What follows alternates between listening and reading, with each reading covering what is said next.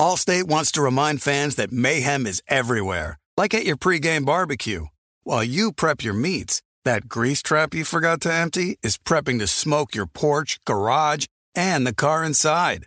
And without the right home and auto insurance coverage, the cost to repair this could eat up your savings. So bundle home and auto with Allstate to save and get protected from mayhem like this.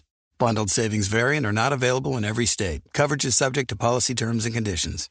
You know our trusted partner TireRack.com for their fast, free shipping, free road hazard protection, convenient installation options, and their great selection of best tires, like the highly consumer rated Michelin Cross Climate 2. But did you know they sell other automotive products? Wheels, brakes, suspension, just to name a few. Go to TireRack.com slash Colin. TireRack.com, the way tire buying should be. This is it. We've got an Amex Platinum Pro on our hands, ladies and gentlemen. We haven't seen anyone relax like this before in the Centurion Lounge. Is he connecting to complimentary Wi Fi? Oh my, look at that, he is! And you will not believe where he's going next. The Amex dedicated card member entrance for the win! Unbelievable! When you get travel perks with Amex Platinum, you're part of the action. That's the powerful backing of American Express. Terms apply. Learn more at americanexpress.com slash with Amex. If you love sports and true crime, then there's a new podcast from executive producer Dan Patrick and hosted by me, Jay Harris, that you won't want to miss. Playing Dirty Sports Scandals. Each week, I'm squeezing the juiciest details from some of the biggest sports scandals ever. I'm talking Marcus Dixon, Olympic gymnastics, Cain Velasquez, salacious Super Bowl level scandals. Join me on the dark side of sports by listening to Playing Dirty Sports Scandals on the iHeartRadio app, Apple Podcasts, or wherever you get your podcasts. What's up, everybody? This is Stephen A. Smith, host of the Stephen A. Smith Show podcast. Tune in every Monday, Wednesday, and Friday at the very least as I bring you all new episodes that feature the biggest headlines in the world of sports, pop culture, business, and I answer your phone calls and respond to your tweets. You'll hear my unfiltered opinions and straight shooter interviews with top celebrities and game changers. All that and more. So listen to the Stephen A. Smith Show podcast on the iHeartRadio app, Apple Podcast, or wherever you get your podcast.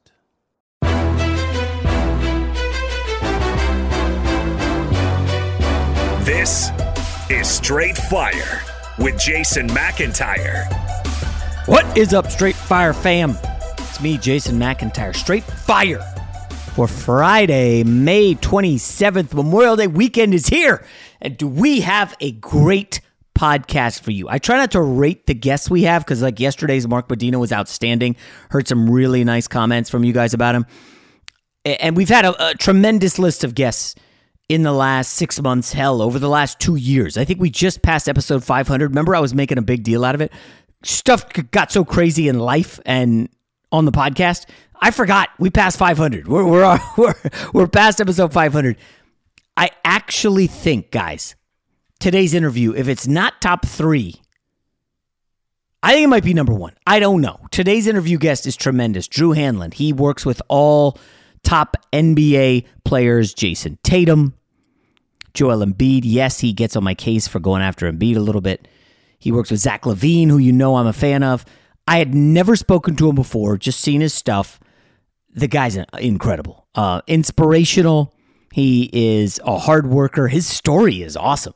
I mean, I'm not going to steal his thunder, but you know, he's like a 5'11 white guy who basically was one of those winning basketball players. You know, I rib Kyrie Irving is not a winner. This guy's a winner. 5'11 white guy, wins a state championship in high school, gets some offers, goes to Belmont, two year starter, gets to the NCAA tournament, led the country in three point shooting. Like this is the this is basically if I carve out the McIntyre basketball career, it's like basically what this guy had. Like you know, just a high school star, undersized, tenacious, and makes it plays college D one basketball. Like that that was like pretty much my dream forever. It got humbled real quick uh, around seventh or eighth grade. Um, that being said, it's good. I, I it helped me get passionate about sports and land where I am today. Everything kind of happens for a reason, and I love hoops. And talking with Drew Hanlen is tremendous. We went a little bit long. Hope you guys don't think it's too long.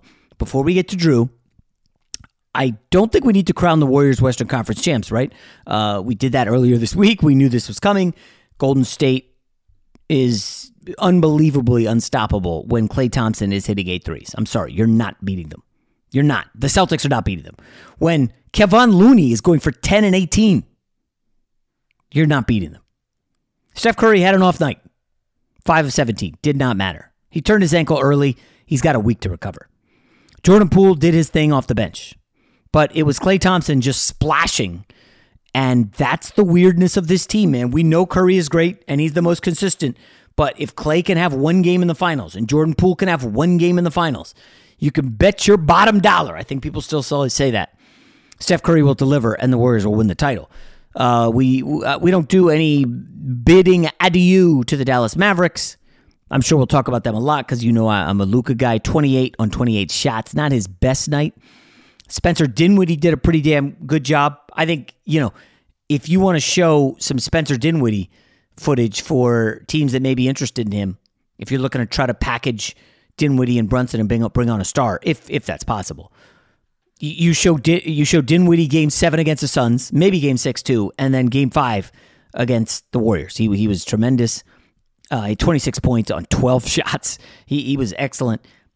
But ultimately, this is about the Warriors. They go to the finals, and we find out tonight that the Celtics will probably go. We don't know if Tyler Herro is going to play. By the way, today's guest, Drew Hanlen, works with Tyler Herro. Um, I don't think Jimmy Butler's healthy. Miami would need to beat Boston back to back that is extremely difficult. Correct me if I'm wrong, Rob. I don't think the Celtics have lost back to back games in the playoffs yet. Uh, they've had a, a, couple tough losses. I don't think they've lost back to back. I don't think they did against the Bucks. I could be wrong. But Warriors Celtics is going to be tremendous. They sent out the schedule late last night. If you want to put it on your calendar, Thursday, June 2nd, certainly you don't want to miss game one. Game two is Sunday night. Now, listen, I don't like that two of the finals games are on Sunday nights. You know, I have my back basketball league. Obviously, I'm not missing a basketball game for the NBA Finals. Sorry, guys. Uh, we want to go undefeated, run the table. Uh, we'll know next week if we get bumped up a league. We've asked the commissioner because we've just steamrolled our opponents, and it's clear we're too good for this league. Can we get bumped up? As you laugh, I don't. We're waiting. Uh, so wait, there's the side note quickly. There are six uh, groups of teams that play on Sundays. 24 total teams, right? There's an A league and a B league, three of each. We are the second highest scoring team through two weeks. That doesn't mean much, but I'm telling you, we're damn good. We're we're pretty damn dominant. Anyways, Thursday, June 2nd is game one. Game seven will be Sunday, June 19th. I think the final day of school for most kids, at least where my kids are, is that week. I know a lot of people are going to start vacation. You don't want to miss game seven should there be Celtics Warriors game seven. But frankly, Rob, I'm going to start here. I think Boston gives them a lot of problems, but ultimately, I do believe Golden State with home court advantage, with extra rest, possibly, probably just a day, but possibly more. And if they can get Klay, Poole, and Curry going, I don't think they lose. I, my official bet is Golden State Warriors in six. What you got, Rob? Oh, well, so much of it depends on how early, or if at all, Boston's able to close out Miami. Oh, stop um, it! Come and on. That, that that's not because like I think Boston's the better team, but they have been this series has been Jekyll and Hyde. You know, like you can't have all time worst quarters in the NBA finals. like you just you can't do that. And Boston's done that a couple of times here in the series. Um, I, haven't really made an official pick, even if I do assume that it's going to be Boston. But I will say Boston's defense is going to give the Golden State Warriors more problems than anybody has yeah. this entire postseason. You're going to see a lot of think pieces leading up to the finals talking about the Splash Brothers are back. All of a sudden, it's a Splash trio. You can't stop DEF CON 5 when they have the small ball lineup.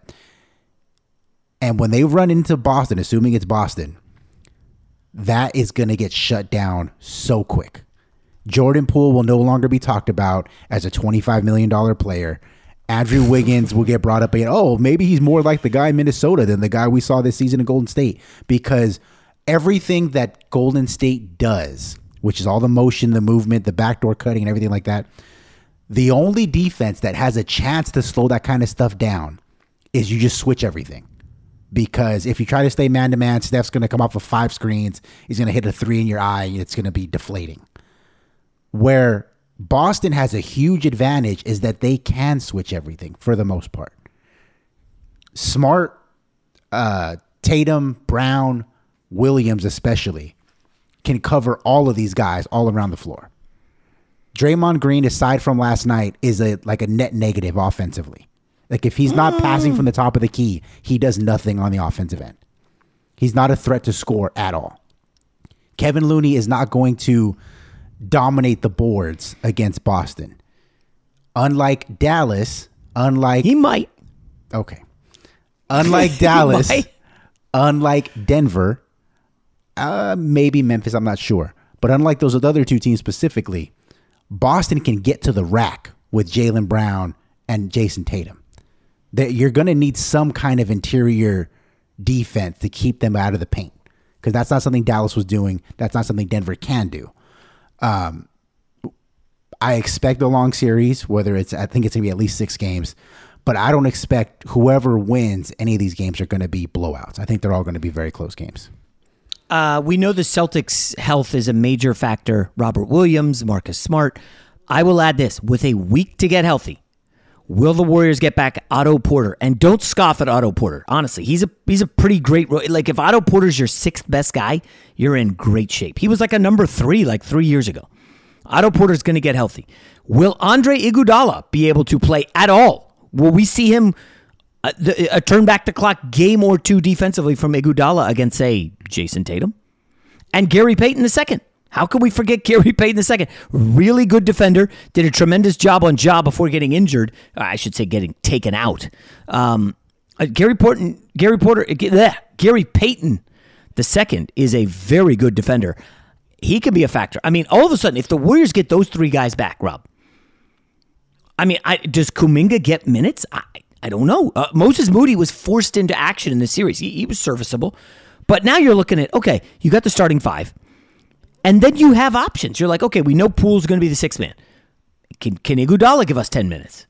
Can we get, I don't know, 11 minutes out of Payton? Can we get 15 minutes out of Porter? And next thing you know, Boston, which really only plays six, seven, maybe eight guys. I mean, Payton Pritchard is like kind of a maybe. Now, the one factor, Rob, I will give you this. It's just tough. Steve Kerr has a losing record against one team as the coach of the Warriors, playoffs and regular season included. Just one. It's the Boston Celtics because of their wings and switchability. Now, they only play twice a year, so it's a small sample size. But this team, for whatever reason, like you said with that defense, they can give the Warriors problems when they're doing all these handoffs and these tuck uh, Curry runs and hands off and uh, switches into the corner. Like Celtics are going to be all over that. Now Boston has faced Kevin Durant. They have faced Giannis. They haven't. What they haven't faced is a three point assault like the Warriors, and that's why I'm going Golden State in six. Are you official on the board for Golden State in six or seven? I haven't decided if I'm picking Golden State yet at all. Um, so much you said depends on health. If Tatum's shoulder is if that week off doesn't heal him up the way that we expect it will, because if he's the version that we've seen the last game and a half against Miami, then I'm absolutely picking Golden State because that shoulder is clearly limiting him and his effectiveness. Um, Robert Williams, if that knee flares up again, which mm. there's been no rhyme or reason as to why and how it's, it's flaming up, but it's just doing it, that's a big deal. So assuming both teams are healthy, I would lean Boston right now. How about this, Rob? In the immortal Curry Kobe Bryant. Oh gosh. See what I did there? Debate.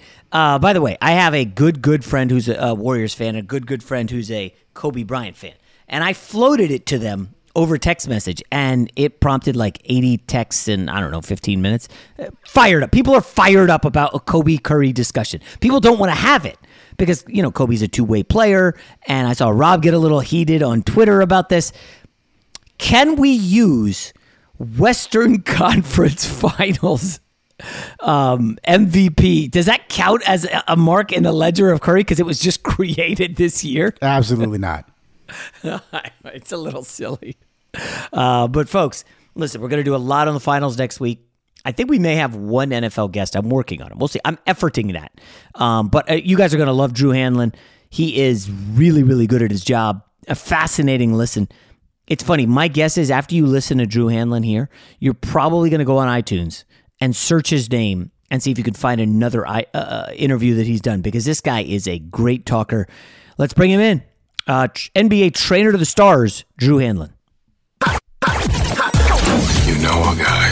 Jason likes to think he knows everything when it comes to sports. I know what sports fans want. But for everything he doesn't, he knows a guy who does. Let's just say I know a guy who knows a guy who knows another guy.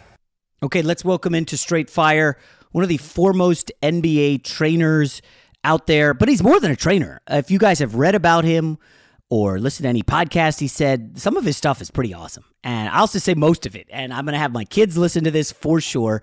Uh, let's bring in Drew Hanlen, NBA uh, trainer to the greats, uh, Jayson Tatum, everybody's favorite Joel Embiid. Drew, how are you, man? I'm doing great. Thanks for having me on. Yeah, no, I mean, uh, listen, we could start with one of the, your clients, Joel Embiid, who you love, but I just have to let the audience know who we're talking to here. Um, and Drew, I as an undersized guy who has loved basketball forever, I badgered my parents for them to send me to a camp that I could not hang with, obviously, because I loved hoops. You basically lived out my youth basketball dream, right? You were like an undersized uh, guard, right? T- tiny, and then basically through work ethic, desire, uh, grit, you win state championships. You go to the NCAA tournament. You lead the country in three point shooting. I, I don't I don't know where to start in your story, Drew, but I feel like work ethic is probably something that's driven you to where you are. No doubt. You know, I was one of those uh, dedicated kids that wasn't blessed with, you know, great height or great athleticism. But what I was blessed with was a uh, dedication and work ethic that was truly unmatched. And so, you know, that starts when I was 12 years old. I gave up sweets. And you know it was a month long challenge that ended up you know uh, sticking with me for 10 years. I didn't eat sweets until i was done playing college basketball at 22 years old. So i can honestly say as a teenager i never had soda never had ice cream never had candy not one time not one bite. Um, you know here i am i'm 32 years old still never tasted alcohol never smoked never done drugs. So i'm just one of those guys that have been super laser focused and um, you know that that bled into my athletic career and now it's bled into my my training career and also you know the the life coaching motivational speaking career as well. But you know the big thing that i believe in is if you truly want something that your actions or are going to back and match exactly what you're after. And so as a player you know i was a guy that i used to wake up at 4:59 a.m you know i thought it was cooler waking up in the fours than the fives. I'd meet my high school principal at the gym at 5:15 i shot a thousand shots every single morning before school you know we win a state championship I go on, I play in two NCAA tournaments. Um, but more importantly, my work ethic was very highlighted around the St. Louis area. And that led to a lot of other players around the St. Louis area wanting to work with me. And one of those players was Bradley Beal. And, you know, I started working out Brad when Brad was a freshman in high school. I was a senior in high school the part of the story that a lot of people don't realize is we were actually working out together. It wasn't me training Brad at the start, it was Brad training with me as a player. and then I remember, you know, because uh, I was still a college basketball player. So at that time, I was still better than Brad. You know, we always joke around because um, you know, we like to argue. We don't know who's exactly up in our all-time one-on-one series. I think I am. He thinks he is, but he always he always reminds people. You know, Drew got a lot of wins early on when I was still younger in my high school journey. Mm. But you know, that's that's how it all started. And then you know, Brad, you know, goes from eight points a game as a freshman to 24 points a game as a sophomore. Everyone said, "Wow, what happened during that summer?" And uh, he said, "You know, I was working with Drew, and that really started my training career." Uh, which led me to David Lee, another St. Louis player, was my first NBA client, and then to all the guys that you know I work with today. All right, so we'll come back to Beal. I, I just uh, quickly, did he start when he was a freshman and you were the senior? So we were at different high schools. Uh, ah. We were at ah. different high schools. Yeah, so we actually played against each other hmm. um, mm. and, and did all that. But it was it's funny because when you look back, you know, people don't realize well, I was so young when I started. You know, training Brad when I was still, you know, a high school basketball player, and then training countless other, you know, athletes. I had 96 kids that were in my academies while I was a junior and senior in high school. So I was training 96 local players. I was running a full fledged training operation. Wow. Had wrote had wrote a basketball training book my junior in high school that I started selling, you know, out of out of the, my backpack and out of the back of my trunk my senior year. And then, you know, David Lee was my first NBA client that I started working with as a sophomore in college. So here I am at Belmont playing at a mid-major, you know, college. And, you know, my first NBA client is an NBA All-Star. You know, I remember sitting there at, at Cheesecake Factory. We were actually, you know, at Cheesecake Factory when Steph Curry had just signed his four-year, $44 million deal. I think that was after my junior year in college. And, um, you know, I had known Steph because I had worked with David and they were both teammates with the Warriors. And I remember David asking Steph, "Hey, are you going to go to you know to the uh, your brother, you know Seth Curry's opening night game? Uh, they're playing against Drew." And he was like, "Oh man, that's so cool! I didn't know you coach college too." And he said, "No, no, no, he plays in college." And Steph kind of looked at David and he was like, First off, I didn't realize how young you were, but second off, why are you listening to a mid-major oh, basketball player? Wow. And uh, you know, David said something truly impactful. He said, hey, listen, Phil Jackson can't beat Kobe Bryant or Shaquille O'Neal or Michael Jordan in one on one. He's not better than them, but he helps them become better. And he goes, Drew isn't better than me as a basketball player, but he helps me become better. Hmm. And uh, that was that was super powerful for me to hear early on because I realized I don't have to be one of the greatest players ever to be one of the greatest trainers ever. Yeah. My job is just to help the best find ways to constantly get better. And you know, that's what I do full time now. I'm assuming you locked down Seth Curry in that matchup, right? Actually, I had a great game. I, you know, it's funny because Seth and I are obviously friends. You know, he was teammates with Joel, and so we got to you know spend a lot of time to, with each other. But um, yeah, I, I actually outplayed you know Seth. If you go back and, and look at that game, and uh, it's just fun. You know, they had a great team. They had him. They had Austin Rivers. They had the Plumlee brothers. They, yeah. I mean, they had they had a loaded team. Uh, we lost by one. It was opening night game that season. Um, but it was just so fun. I mean, think about it as a as a little kid that you know used to work out in a driveway at local parks, at local community centers, yeah. to be playing in Cameron Indoor Stadium. You know, I hit four threes in the second half. We we rallied back and uh, you know end up losing on a on a last second you know kind of bank shot. Um, those are the the priceless yeah. moments that that that really show you that hard work can get you anywhere. All right, so let's rewind to this 4:59 a.m. wake up because uh, there's a lot of dads. You know, I coach my kid in hoops, and now he's playing some club basketball. Uh, and all the dads in the area kind of we listen to the uh, some what these trainers say, and work ethic is like the number one thing. Drew, were your parents saying, "Hey, 4:59 a.m. you should wake up," uh, and then what did your parents like do job wise, or were they former big time athletes?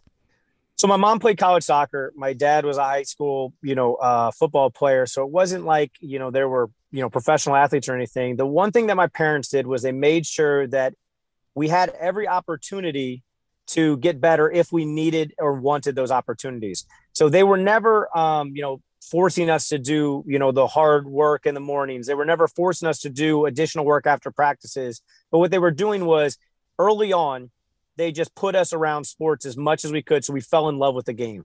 I think that's the number one thing. Like i have parents all the time reach out to me and say hey i got a you know an eight year old kid. What kind of you know things should they be doing with training wise? And i'm like to be honest with you at eight years old you should just have them watch basketball you know as much as they can. You know be around basketball take them to high school basketball games you know go to the rec center with them. Just get them to love the game because if they don't love the game at some time you know they're they're they're not going to be able to push through adversity. They're not going to be able to to put in the long hours that are required to really become special in in the sport. And so the first thing they got to do is just fall in love. And then hmm. once they fall in love the second part is mastering some basic fundamentals that will allow you to build on them later on. So you know that means you know getting really good with dribbling passing and finishing with both hands you know, that means getting really hmm. good at shooting fundamentals, just good, wide, balanced base, you know, a straight follow through and having good hand placement on the ball. Because a little kid, they're going to shoot from their belly button. They don't have the strength to get it up to the, you know, to the hoop at that age. And so you can't teach them to shoot like Klay Thompson. Yeah. So what you have to do is you have to say, hey, let's get good hand placement on the ball because that's hard to change later on. And then let's just get them shooting a straight high follow through. We'll worry about their pocket later. And let's work on them maintaining balance so that they understand that you know, the the less you twist, you know, the less you miss. And so those two things are big. And then the last thing I always think is footwork. You know, you got to be able to stop and start and change directions, accelerate, decelerate. And so being able to just remain on balance. But those are my three core principles. And if you can get those in kind of the middle school, you know, if you can master those in the middle school ages, mm-hmm. then eh, the rest is history. Then you can kind of start picking and choosing what can really impact your game the most and build on that. But I think the problem is most parents skip the first step. They don't get their kid to fall in love with the game. They're trying to almost, you know, kind of force their kids to do these things because they think they know what's best for their kid. And, and it, that doesn't mean basketball. You know, people always ask me, I don't have any kids, but they're always like, Drew, you know, you have two nieces and two nephews, you know, and eventually you're going to have kids. You know, I'm sure you're going to start training them at an early age. And I'm like, no, what I'm going to do is I'm going to find out what they love. And if they happen to love basketball, great. They've got the greatest resource they can possibly have. I'm going to make sure I pour, you know, all my energy and effort into them. But if it's soccer, then we're going to go all in on soccer.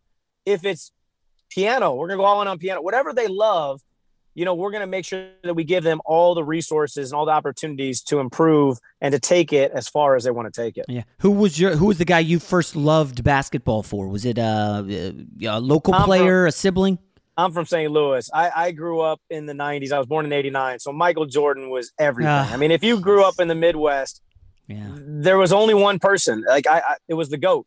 You know, I had, you know, Michael Jordan, every jersey that he had, you know, that's what I lived in. I had the old school starter jackets. You remember the starter Ooh, jackets? Of course. Yes. And uh, even had the reversible jerseys back in the day that you could have. So, I mean, I was a Michael Jordan guy. And, um, you know, that was the number one player that I, I loved. That's what made me love basketball. And then after that, it was funny because I kind of transitioned out of the NBA and fell in love with college basketball. And uh, Jay Williams and Jason mm. Gard and, and Jason Gardner. They were undersized guards that were just tough as nails that really got busy. And uh, those are two guys that, that I used to love watching yeah. as a youngster. So when you, you become like a high school player, were you one of these instantly as a freshman, you're starting and then you're doing the AAU circuit? I mean, or was, it, was the AAU circuit even what it is now? Um, you know, did you face off with any amazing, you know, players that got to the NBA at, at that age? Yeah, for sure. I was I was very fortunate that um, you know I started playing on one of the best teams around St. Louis as a third grader, and so we were we were doing like the AAU nationals and um, you know competing against. I remember you know my uh, I think it was sixth grade or seventh grade year we played in the final four at um, you know at the Walt Disney Sports Complex down in Orlando in Nationals. We played against DeMar DeRozan and Brandon Jennings. They played on Little Romeo's team, and Master P was the coach. Yeah. Um, so I mean, I grew up just playing there. We played against the New York Gauchos that had Kemba Walker and a bunch of other pros. Um, you know, we played against the OJ Mayos and Bill Walkers back when they were the biggest things in high school basketball. So I mean, I was fortunate. I played against a ton of great players both in high school um, and college. Um, but really, for me, it was all about if you wanted to be the best, you had to compete against the best. And, you know, I knew that my goal was, you know, first getting a college scholarship. I wanted to get my education paid for. And second, I wanted to play in the NCAA tournament. And third, I wanted to play in the NBA. And, you know, I, I fell short on the third one. But in pursuing, you know, that goal of being an NBA player, I realized, you know what? Hey, listen, not not only can I still live the same NBA lifestyle, but you know I can I can impact the NBA yeah. a ton because if you look, you know, of my clients, it's really a who's who of the Eastern Conference. You got Joel yeah. Embiid, who you know is one of the you know best players in the NBA, but you know the 76ers face of their franchise. You got Jayson Tatum, Boston Celtics, you know, face of their franchise. You got Bradley Beal, next year has a chance to break the all-time scoring record, you know, in Wizards history. You got Tyler Herro, second leading scorer just by a, a, fraction of a point, you know, for the the Heat. You got Zach LaVine, you know, if not the best player, the set, you know, second best player at 1A, 1B with him and DeRozan up in Chicago. Tyrese Halliburton, who now is like the face of, oh. you know, the Indiana Pacers. You start yeah. going down, you got New York Knicks, RJ Barrett. So, I mean, it's literally the Eastern Conference. Um, and it's so fun for me that, you know, I, I, I am the guy that's responsible for helping these guys you know, find ways to fine tune their game and constantly get better. Right, one more before we get to the current players. Um, were you? Did you have a ton of offers coming out of high school, or was like Belmont far and away one of the, the, the best one? No, honestly, I had a bunch of high major offers um, as well. I just thought Belmont was the best fit for me. You know, when wow. I'm when I'm ever helping players in recruiting process, I always tell them, you know, there's a there's three things that I always look for. Number one, don't just go to a school that is going to be fun for four years. Go to a school that's going to prepare you for the next 40 years. And so I love their entrepreneurship program. I knew that, you know, at that point, once I got to the, you know, college, I knew I wasn't going to be an NBA player. And so I had already got rolling with my training career. And so I was like, I need to find a school that has, you know, great entrepreneurship program. So, you know, two of my finalists were Penn because the School of Wharton, you know, their business school is unbelievable.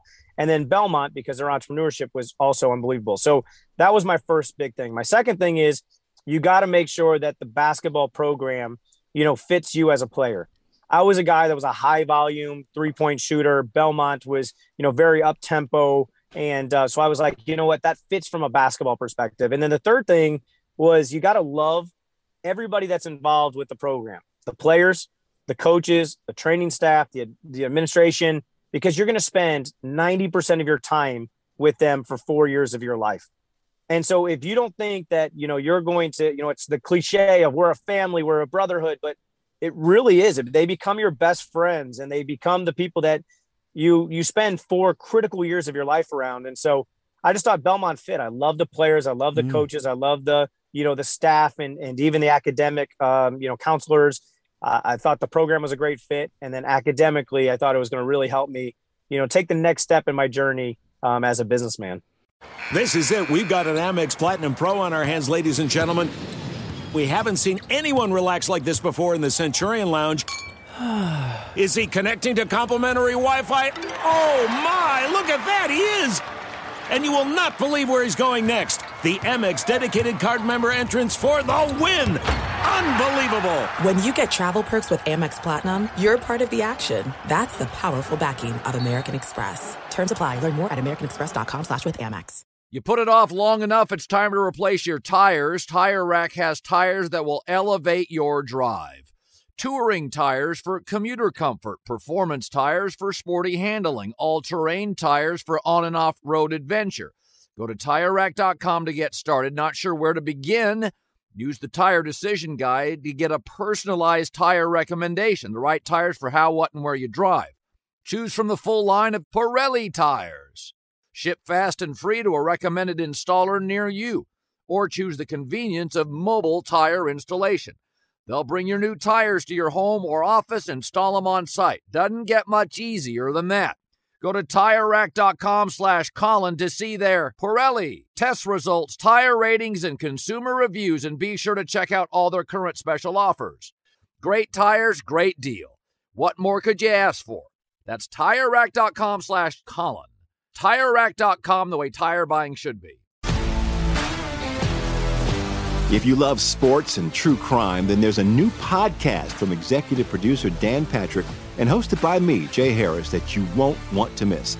Playing Dirty Sports Scandals. Each week, I'm squeezing the juiciest details from some of the biggest sports scandals ever. I'm talking Marcus Dixon, Olympic gymnastics, Cain Velasquez, salacious Super Bowl level scandals. Join me on the dark side of sports by listening to Playing Dirty Sports Scandals on the iHeartRadio app Apple Podcasts, or wherever you get your podcasts. What's up, everybody? This is Stephen A. Smith. When I'm not at my day job, First Take, you can find me in my studio hosting the Stephen A. Smith Show podcast. Tune in every Monday, Wednesday, and Friday, at the very least, as I bring you all new episodes that feature the biggest headlines in the world of sports, pop culture, business, and politics. You'll hear my unfiltered opinions on those nauseating Cowboy fans, the chaos in Washington, D.C., and trending topics on social media, as well as my straight shooter interviews with top celebrities and game changers. And I occasionally give out love advice. Yes, it's true. If you want to know my true feelings about something, I'll give it to you straight. So listen to the Stephen A. Smith Show podcast on the iHeartRadio app, Apple Podcasts, or wherever you get your podcast. I'm Hannah Storm, and my podcast, NBA DNA with Hannah Storm, digs deep into the history of professional basketball, along with my own as one of the first female sportscasters. Now let's get you up to speed on what else happened around the NBA today. We talked to all sorts of people I interacted with, from Dr. J to Charles Barkley and recap iconic moments. Yes, he's got it. He, here he comes. Way rock the baby to sleep and slam dunk. As well as some of the wild stories behind the scenes. We were like, what? What are we in for? The scoreboard crashes before we even tip a game off. Today, the NBA is a global sports and entertainment giant. Players are multimillionaires and cultural icons. Iguodala to Curry, back to Iguodala, up for the layup. Oh, blocked by James. LeBron James. And these stories are about how we got here, both on and off the court. And what's next? Listen to NBA DNA with Hannah Storm on the iHeartRadio app, Apple Podcasts, or wherever you get your podcasts. Fox Sports Radio has the best sports talk lineup in the nation. Catch all of our shows at foxsportsradio.com. And within the iHeartRadio app, search FSR to listen live. Speaking of the business, um, I don't. I mean, we. I personally love Jayson Tatum. I went on, uh, you know, one of the FS1 shows and said he was the best one-on-one player since Kobe, and all these players lit me up. Uh, these, you know, these idiots on the internet just go after you. And here we are, you know, two months later, and Jayson Tatum looks like arguably one of the five to seven best players in the league. Um, obviously, Drew, you're going to take some credit for, but for for what he's done. But how has this guy made the leap here in the last, I don't know, two years? To become, you know, one of the. I think he's gonna, you know, win it at least an MVP at some point in his career. Here's what I'll tell you. I'm going to take you back to 13 years old. I, the first time I started okay. working with Jayson, and I remember, you know, the first workout we had, I just killed him because I wanted to see if he had it. And if you don't know what it is, you know, you probably don't have it. It yeah. is that like special sauce, like that special, like you don't know, but they're just willing to do whatever it takes to to get over whatever hurdles in front of them. And and so I killed him, like to the point where he was like throwing up, passing out. Like that's the first workout as a 13 year old kid. And I remember I got a call from his mom after that workout. And you know, I don't know what she's gonna say at that point because this is the first workout. His mom said, "Hey, I got something really cool uh, to share with you." You know, Jayson. Uh, when I asked him how it was, because you know his aunt had brought him to the workout, um, he said, "Mama, listen, Y'all were going to have to carry me off the court before I gave up. This is a 13 year old. So that's when I knew I was like, okay, he's got something, you know, different about him. He's got that it factor. And then after that, I said, Jayson, listen, if you want to be, you know, an NBA player one day, and again, he's 13, so we don't know he's a bona fide yeah. NBA player at that point. I said, we've got to master the fundamentals. It's going to be a boring process, but it is going to be a beneficial process. And so we spent the first week on just the jab step. We're watching Kobe Bryant, Michael Jordan, Tracy McGrady, Carmelo Anthony. We're watching all this footage of these 13. Think about 13 year olds. They're normally just jacking three pointers, you know, checking their phones after every, you know, three shots. and he's out there working on jab step. We didn't do anything besides the jab step for four days. And then finally on the fifth day, I was like, all right, you ready to move on? He's like, man, thank God. And I'm like, now we got the jab, one dribble pull up. And he was like, kind of like, oh man the reason I take you back to 13 is because Jayson has put in so much work. He studied the greats, he's emulated them, he's taken every step of the process so seriously since he was that young. And that's why you see the polished version you see of him today. You know, he still watches countless hours of film. You know, he's constantly working on his game. Like during even, you know, this playoff run, it's funny because normally I stay at his his place you know, in Boston when I go up there and work with him. You know, right now he's like, hey, listen, I need you to get a hotel. I'm not letting anybody in my house. I need to, you know, stay locked in. And so, you know, when I've gone to, you know, different places to work with him throughout the playoffs, it's he's just so hyper focused on I got a job to do, I got to deliver. And um, that's why he's special, you know, is because he has every step along the way prioritized improving at, you know, kind of the Mm-hmm. fund- fundamental level to the now I'm going to get into the micro skill level. And then now I'm going to master all the little nuances that you see him able to do today. Listening to you say that, Drew, I, I instantly think, okay, what other players are tacticians like that? You got Luka Doncic, right? And frankly, not a lot of other Americans have that you know, that drill down, we're going to work on fundamentals for an entire week. You just don't really see that. And here comes Luka and Giannis, who's improved his game, and you know Jokic, obviously, and your your guy Embiid as well. Is there something about the lack of that you know micro fundamental level that's that's not good for NBA players right now? I wouldn't say that. I think that some, you know, it's funny because I see the media always talking about like, you know, Americans, they have a problem when it comes to development you know, mint, and, uh, you know, they skip steps. And I would just turn to the Olympics and say, listen, we, we dominate the Olympics. We, you know, we could, we, we, we could send our C team and usually win the championship, but, you know, we're not even sending our top, you know, guys. I always joke around with RJ Barrett about that because you know, we have that friendly rivalry when it comes to USA Canada. And I'm like, if we legitimately sat down and listed the number one American all the way down, if we took our C group or D group, we could still beat y'all, RJ. So I, I think that sometimes people don't realize that we still have the best players. And so the system isn't broken. But I do think that, you know, the American system right now um, has heavily favored athleticism and just straight, you know, getting a lot of games. They do get that experience and they get mm-hmm. that confidence. Um, whereas the perfect blend is when you have that athleticism and you have the game experience, but then you also have the fundamental training that allows you to be polished as well. Yeah. But you know, I, I mean, I think there are a lot of Americans that are are very polished. I mean, look at you know some of the guys I have: Zach LaVine, super polished skill set. You know, Bradley Beal is Beal. one of the best. You know, you look at Damian Lillard, who's not one of my guys, but Damian Lillard, super highly skilled. Yeah, obviously there's down, plenty. Yeah, yeah. You start going down the line and you say, okay, and then and then you do turn to they they always talk about the um, you know, the international players, and they said these are the best players in the world. And you look at guys like Giannis, no doubt, one of the best players in the world. But I mean, it's still he he hasn't shown the ability to shoot jump shots. You know, does that mean that the international system flawed him? You know, or do you look at the opposite way and say, hey, look at what he was when he came over here. He was mm-hmm. very raw. And then American trainers were what helped develop him into the player he is now, the two time MVP that won a finals, you know, and had 50 points in a game seven. So, uh, you know, that's what I look at. I look at, you know, I think that the best trainers in the world get their players to do exactly what they need to do. And that is first master the fundamentals, then start adding one skill at a time until they have a polished and refined version of their game that translates into in-game success. All right, so let's go to Joel Embiid, uh, polarizing player on this podcast. Uh, listen, he, he, I don't know that he totally lumps into the international, given that. Uh, you know, he went to Kansas for a year, but Drew, I, I don't know if you've seen the highlight where he was, I guess, you know, like 10th grade or whatever, and he tries to do a layup on a fast break and like I think totally misses the backboard and it, it's one of these like this guy has become one of the best players in the league. Um, I guess talk about his work ethic before we drill down on on some of the other stuff.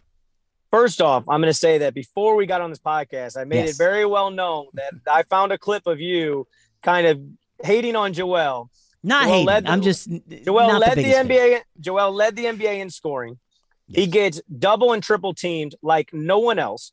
You know that's that's the thing. When I was making so many counter arguments, the Jokic, Joel kind of MVP conversation on on social media, you know, I pointed out to like at the end of the game when Draymond Green stole the ball from Jokic, and I'm like, he was on an island. You can't find one possession where you know the other team is single covering Joel and saying, "I dare you to score," because there's not one player in the world that can stop Joel single handedly. So to go to his work ethic, you know, he had that same exact process that Jayson did, but he didn't get to start as early. You know, I got him, you know, right before he started his NBA career, but there's not a player that watches, I would say, half as much film as Joel does. And I work with a lot of wow. special ones. Joel's the kind of guy that on a random Tuesday in the middle of the season, he'll be, you know, watching a Indiana Pacers or Sacramento Kings game on NBA League Pass. And you're going, why are you watching that? It's just because he loves basketball. You know, he's watched every single made field goal of Kevin Durant's career, every one of Dirk's career, every one of Kobe's career, every one of Shaq. It gets to the point where he'll say, Hey, can you send me more of Hakeem? And I'm like, just so you know, everything that is in the database that I sent you, that's that's all that there is. Like, we can't we can't go back and tell Hakeem to play more games. Like you've already watched everything. And so, you know, that's the biggest thing that stands out to me about his work ethic. You know, he's just obsessive. You know, he FaceTime me actually yesterday and um, you know he was watching Jayson play. Obviously, all my guys are really good, you know, friends just because they spend the summers together. And he was like, "Hey, I was in my living room you know, working on, you know, certain thing that we're, we're working on this summer of as far as driving and attacking from the perimeter. And he's like, I was in my living room working on it. You know, this is a guy that just, you know, just got knocked out of the playoffs, still watching all the games. Most NBA players, once they get knocked out, they don't even want to talk about basketball, look at basketball. They're immediately in vacation mode.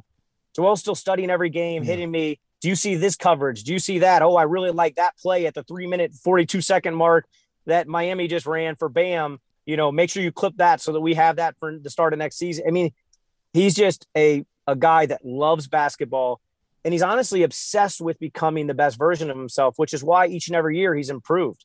And the thing that I credit most to him is all he wants to do is win. And so when he came in the NBA, you know, he was like, hey, listen, you know, he, he made one three pointer at Kansas. He was one for five. That's it. Yeah. And then his rookie season, he shoots like 37, 38% from three. And everyone's like, whoa, we didn't know he had that because he wanted to add that. Then he started with the low post movies, dominant low post. And then it's, you know what? It's too easy to get double teams. So then it's mid post. Well, that's too easy to get double teams. So now I go, you know, the, to the nail where Dirk Nowitzki dominated. Well, now they can't, my teammates can't get me the ball. So now I got to work on all the off the dribble stuff that you see. And so every year he's basically said, hey, listen, I don't want to make excuses of what my teammates can't do or what I don't have on my team. I'm just going to become that shot creator, become the, you know, go-to scorer, become the perimeter threat that we need, which is what makes him truly special. So uh, again, I, I know I said I'm not a huge fan of Embiid. Obviously, I love the work ethic and the desire. You've seen him make the leaps. What I didn't love was the the kind of the jab at Ben Simmons after the Atlanta series.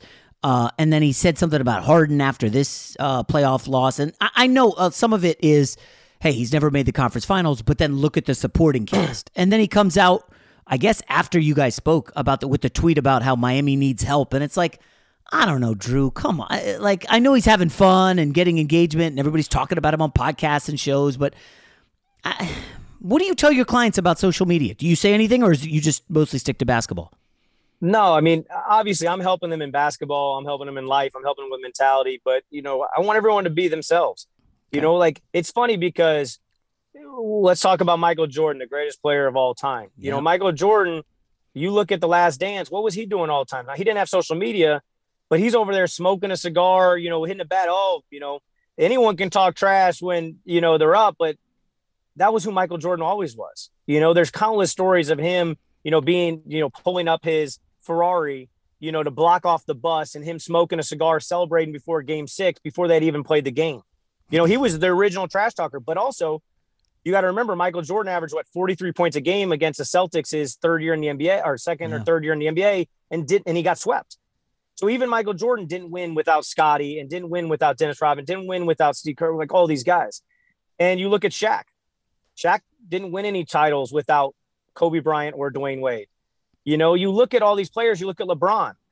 LeBron hasn't won a championship without at least two All-Stars on his team. So it's like at some point you're looking and you're going, you know, the, everybody's had somebody. Nobody's ever won a championship on their own. And mm. so, you know, I think that, um, you I'm know, trying to think, did Wade, well, I guess Wade had a, a late Shaq, right? He still had Shaq. You know what, what about I mean? what's Nowitzki? D- Dirk was probably the best case of, of winning one kind of where he single handedly, you know, put the team on his back and said, Hey, listen, I'm taking us, you know, taking us through. But, you know, that's one thing that we always talk about is, you know, can you get yourself to a point where you can carry a team? And it's something that I talk with all my guys about because that's the true, you know, essence of being the best player in the world or one of the best players ever is when regardless what the situation is, regardless what the circumstances are, is when you have the ability to throw your team on the back and carry them home.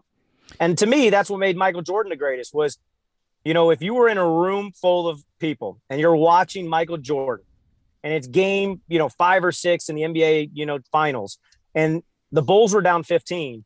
If you looked around and said, "Hey guys, listen, the Bulls are down 15 points entering the fourth quarter, but I'll bet you know hundred dollars that Michael Jordan wins," no one would take that bet because you just knew Michael Jordan was going to find a way mm. to win the game. It's like Tiger Woods when Tiger was dominant. You know, if Tiger had a lead, he wasn't giving it up.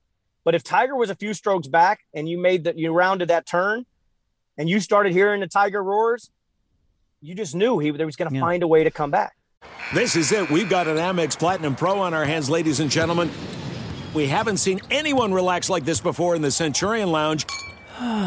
Is he connecting to complimentary Wi Fi? Oh my, look at that, he is! And you will not believe where he's going next. The Amex dedicated card member entrance for the win! Unbelievable! When you get travel perks with Amex Platinum, you're part of the action. That's the powerful backing of American Express. Terms apply. Learn more at americanexpress.com slash with Amex. You put it off long enough, it's time to replace your tires. Tire Rack has tires that will elevate your drive. Touring tires for commuter comfort, performance tires for sporty handling, all terrain tires for on and off road adventure. Go to tirerack.com to get started. Not sure where to begin? Use the tire decision guide to get a personalized tire recommendation, the right tires for how, what, and where you drive. Choose from the full line of general tires. Ship fast and free to a recommended installer near you. Or choose the convenience of mobile tire installation. They'll bring your new tires to your home or office, install them on site. Doesn't get much easier than that. Go to TireRack.com slash Colin to see their general tire, test results, tire ratings, and consumer reviews, and be sure to check out all their current special offers. Great tires, great deal. What more could you ask for? That's TireRack.com slash Colin. TireRack.com, the way tire buying should be. If you love sports and true crime, then there's a new podcast from executive producer Dan Patrick and hosted by me, Jay Harris, that you won't want to miss. Playing Dirty Sports Scandals. Each week, I'm squeezing the juiciest details from some of the biggest sports scandals ever. I'm talking Marcus Dixon, Olympic gymnastics, Cain Velasquez, salacious Super Bowl level scandals. Join me on the dark side of sports by listening to Playing Dirty Sports Scandals on the iHeartRadio app, Apple Podcasts, or wherever you get your podcasts. What's up, everybody? This is Stephen A. Smith. When I'm not at my day job, First Take, you can find me in my studio hosting the Stephen A. Smith Show podcast. Tune in every Monday, Wednesday, and Friday, at the very least, as I bring you all new episodes that feature the biggest headlines in the world of sports, pop culture, business, and politics. You'll hear my unfiltered opinions on those nauseating Cowboy fans, the chaos in Washington, D.C., and trending topics on social media, as well as my straight shooter interviews with top celebrities and game changers. And I occasionally give out love advice. Yes, it's true. If you want to know my true feelings about something, I'll give it to you straight. So listen to the Stephen A. Smith Show podcast on the iHeartRadio app, Apple Podcast, or wherever you get your podcast. I'm Hannah Storm, and my podcast, NBA DNA with Hannah Storm, digs deep into the history of professional basketball, along with my own, as one of the first female sportscasters. Now let's get you up to speed on what else happened around the NBA today. We talked to all sorts of people I interacted with, from Dr. J to Charles Barkley and recap iconic moments. Yes, he's got it. He here he comes. Way rock the baby to sleep and slam dunk. As well as some of the wild stories behind the scenes. We were like, what? What are we in for? The scoreboard crashes before we even tip a game off. Today, the NBA is a global sports and entertainment giant. Players are multimillionaires and cultural icons. Iguodala to Curry, back to Iguodala, up for the layup. Oh, blocked by James. LeBron James. And these stories are about how we got here, both on and off the court. And what's next? Listen to NBA DNA with Hannah Storm on the iHeartRadio app, Apple Podcasts, or wherever you get your podcasts. Fox Sports Radio has the best sports talk lineup in the nation. Catch all of our shows at foxsportsradio.com. And within the iHeartRadio app, search FSR to listen live. Drew, I've heard you, I think, say three times that Jordan's the greatest of all time. Clearly, you are aware of the Jordan LeBron debate. Um, I am curious. You grew up on 90s NBA. You look at that NBA when Jordan dominated, you know, Magic and Bird kind of were at the end and Isiah Thomas was at the end. And you look at today's NBA. If someone's making the case LeBron is the greatest, as I have, he's done it on multiple teams. Uh, I think three different teams Cleveland, Miami, and the Lakers. And he's done it in, I think, what is the toughest era in the league. Uh, when you factor in the international players, uh, the lack of expansion, which happened mostly in the 90s. Would you say today's NBA is tougher? Is that like an argument to help LeBron in this discussion? Oh, for sure. There's no doubt that today's players are better and that this era is tougher. There's no doubt about that. Um, and there's there's also you know if you look at the superstars and the talent, you know if you put uh, a star from today's game back in the '80s, they would dominate. Like if yeah, you what put, is Zach LaVine scoring in the 80s? Is he I putting mean, up 35 a game? It's ridiculous. Yeah, it's ridiculous. You know what I mean? If you put Joel Embiid in the in the 80s, I I mean it's a clean sweep. You know what I mean? It- I think we're telling different stories. If you put Jayson Tatum doing side steps, they would think he was an alien. You know what I mean? Like you think about Steph Curry, if he was shooting from that range back in the 70s or the 80s, people would be like, "What are you talking about?" You know what I mean? Like the best shooter was Steve Kerr, and his you know efficiency was through the roof.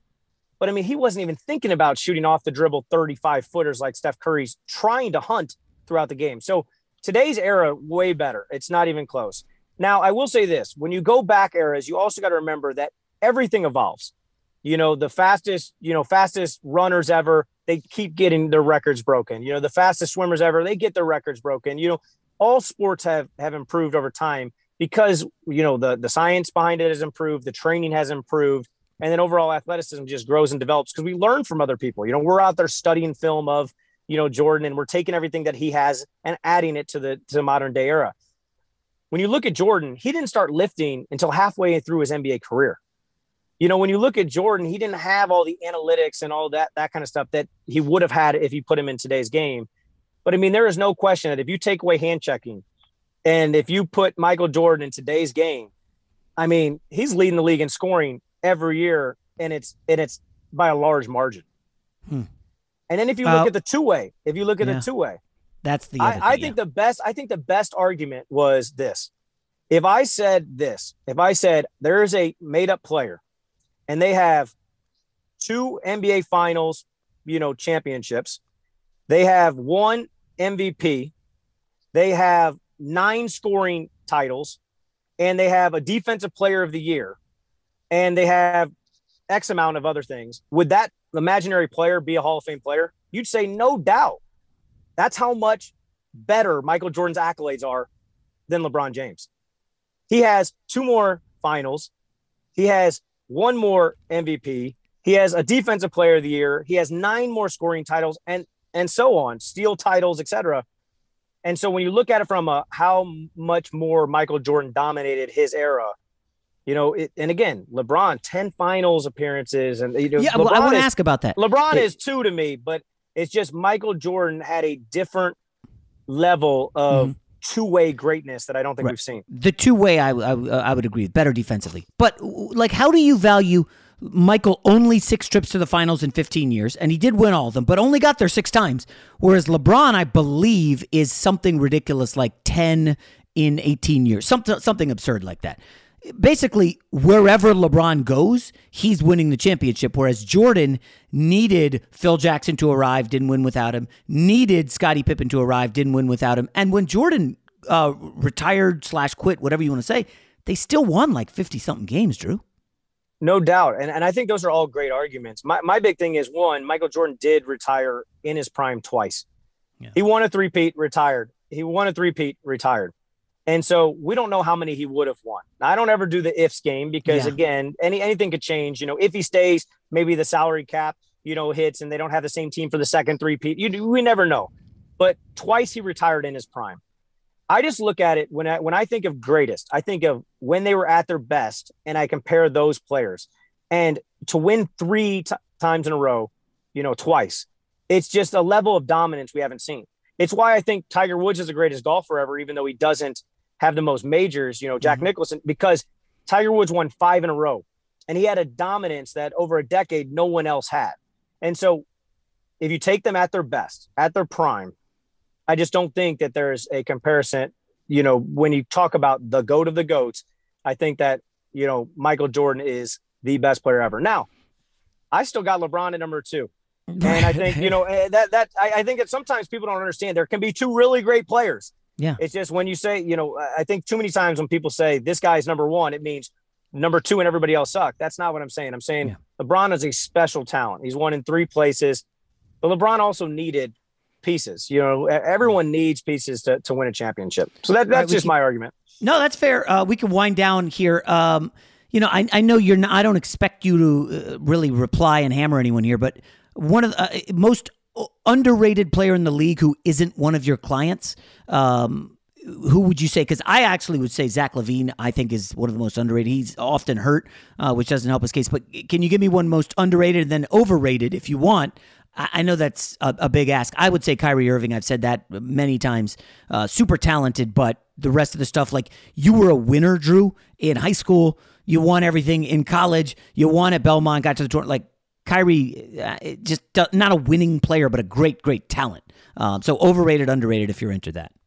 I would stay away from the overrated just because Fair. I want to. I want to be respectful because I think the big thing is even the worst players in the NBA are some of the best players in the world. Oh, yeah, and so yeah. that's that's what I, I you know I love when you take uh, you know a guy on the bench and you throw him in a random you know college pickup run and they just dominate and it's like you got to remember like even like like Patrick Beverley, who everyone's like he's a great defender but you know he he sucks on offense and you're going you, you realize he averaged like 38 points a game in high school or something crazy I, I you know I forgot when I I don't know the exact number but I remember reading that somewhere and it's like these guys are all really really special players so I, I'm going to stay away from the overrated underrated you know, I look at underrated. It's weird because to me, I look at underrated as a lot of times the glue guys, because mm. this is something I talk about with my clients all the time. If you look at the teams that are remaining, okay, just right now, guys, we're recording this podcast. There's four teams remaining. You got, you know, the Boston Celtics who have guys like Robert Williams, who when he went out, you know, Bam Adebayo went crazy. He comes back, Bam comes back down to earth. You got guys like Marcus Smart, who, you know, again, just lockdown defender, defensive player of the year, just you know now playing his role. But you also have guys that they traded for during the season, you know, that are you know like White, guys like that that are just glue guys. So then you go to the the Miami Heat, and you got guys like PJ Tucker, just tough. You know, guys that you know just again one with Milwaukee. Now he's helping you know Miami be really good. Then you go, you know, out to Draymond Green. Draymond Green only won time in his career has averaged over 12 points a game. That's crazy to me. Yeah. One time in his career, averaged over 12 points a game. But again, the impact that he has, he makes Steph better. He makes Klay better. He makes his team better. You know, and you got a bunch of guys like that, that, you know, are, are like that. And, and then you go to Dallas, and Dallas has a ton of those guys that, you know, are guys that were undervalued. You look at, you know, Spencer Dinwiddie, somebody like him in Washington at the beginning of the year, then he gets a new opportunity, a new role, and, and he steps up and, and plays a big part in, in their success. So when I look at under underrated, undervalued. What I look at is the guys like Mikal Bridges, the guys like PJ Tuckers, the guys, um, you know, like that, that, that are glue guys, because I think you need those guys to win games. And to me, the most valuable skill a player can have is impacting winning. And so I think there's a lot of talented players that don't necessarily impact winning. And so those are the guys that immediately pop out when I when I think of impactful players that don't get enough love and credit uh, for how they they really take the team from a winning team to a contender. Uh, that's what I think of. All right, and Drew, you know, I look at your client list, and basically everybody you have has popped. Embiid, Beal, Tatum, obviously, LaVine. Uh, I, I, would say Tyler Herro has popped the six man of the year scoring machine. They Heat have obviously cratered without him. I need to ask about Haliburton um, and Barrett because it feels like Haliburton may have next. He could be an all star. He's on the rise. You know, the analytics community loves this kid. I, I, can he succeed in Indiana? And then RJ Barrett, like, I mean, the Knicks uh, will fall way behind after last year's great year. And Julius Randle sounds like he wants out badly. Uh, can can Barrett be the guy there? We can wrap up on those two. For sure. I mean, let's start with RJ. I've, I've worked with RJ since his high school days. I mean, tough as nails, super hard worker, craves improvement. You've seen him get better each and every year. He came in the league, couldn't shoot the basketball, 30% his rookie season, 40%, you know, from the three point line his second year. This year started adding, uh, you know, a variety of, of more highly contested shots and still had a good three point percentage. Um, you know, for him, he's he's going to take the next leap in his playmaking ability this summer and his finishing ability, which is going to make him more efficient. thing I love is it's hard to get guys to have the mentality that they need to be really successful. And he's always had that. He is a, a guy that has won in high school, he won in college. He's a guy that just, you know, he, he's going to figure out ways to get it done. You know, he was the first, he led the Canadian uh, youth, you know, U19 team to the first time ever beating the U19 uh, USA team. It's just, he's a guy that is, is tough. And so as we continue to refine his skills and polish his skills and add one thing each summer, I think you're going to see him over the next couple years continue to take, you know, leaps every single, you know, year. Haliburton's a guy, he makes everyone better. I mean, he is one of the best passers in the NBA um, and takes care of the ball doing so. His next step is looking to score more so that he can be one of those guys that puts pressure on the defense in a variety of ways. Instead of just driving to kick, he's going to have to also drive to score, especially because, you know, in his next couple years in Indiana, it's not like he has superstars that he's going to be kicking out to. So he's got to be more forceful when it comes to looking for his own shot and uh, becoming more dynamic on that end. But again, special, special passer, great kid, um, super hungry. I remember when I started, you know, working with them, you know, this season, it's funny. I went up and watched them play against the 76ers. And after the game, we're out there on the court and, I, and we're waiting around because Joel had to finish his press stuff.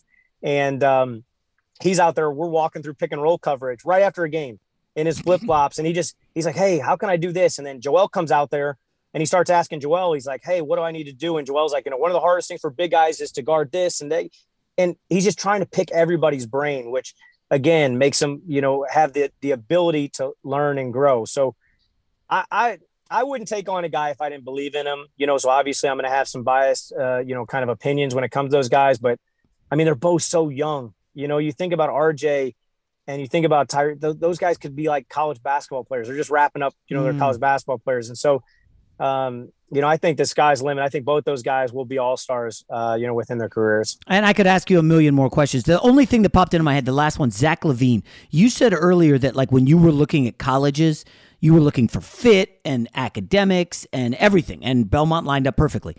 What do you tell your clients, like a guy like Zach LaVine, who people are out there? Oh, is he going to be a free agent? Should he ask for a trade? You know, what do you tell your clients if they say, "Hey, you know, Drew, what, what do you think about this? I, am maybe it's time for me to ask out because that's been popular in the NBA lately." You know, the good thing for me is a lot of times the star players that I've worked with, they have you know been able to stay home. You know, you got Brad Beal who's been super loyal to Washington. You've got Joel Embiid who's been super loyal to Philly. You got Jayson, that's you know been in Boston, so they've been able to find those homes. Mm. Um, the thing that I like about my clients and again, I'm not saying it's it's the right thing to do or the wrong thing to do, but they fight, man. They don't run from adversity. They try to, you know, they really try to be impactful where they're at. And so I think it's more meaningful if one of those guys does bring home a championship um, instead of chasing those, you know, championships other places by teaming up and stuff like that. And so, you know, I know Zach wasn't drafted by Chicago, but he was traded to Chicago. And um, again, it's just one of those things where it's amazing how undervalued he's been.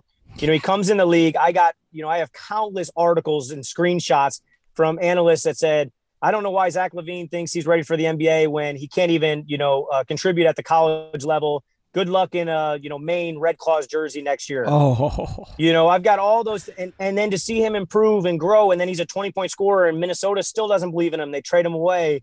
And now you know the you know the All Star appearance, you know in Chicago, you know him being a great scorer.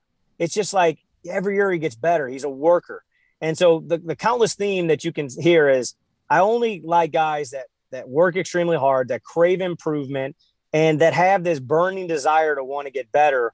And um, you know sometimes that what comes with that is a mentality that you know you're not going to run from adversity and you're going to stick there and you're going to try to figure out how to win with what you have. And so I respect it. You know, I mean, you, you see Kobe Bryant was with one team, you know, Dirk was with one team, Michael Jordan was with one team.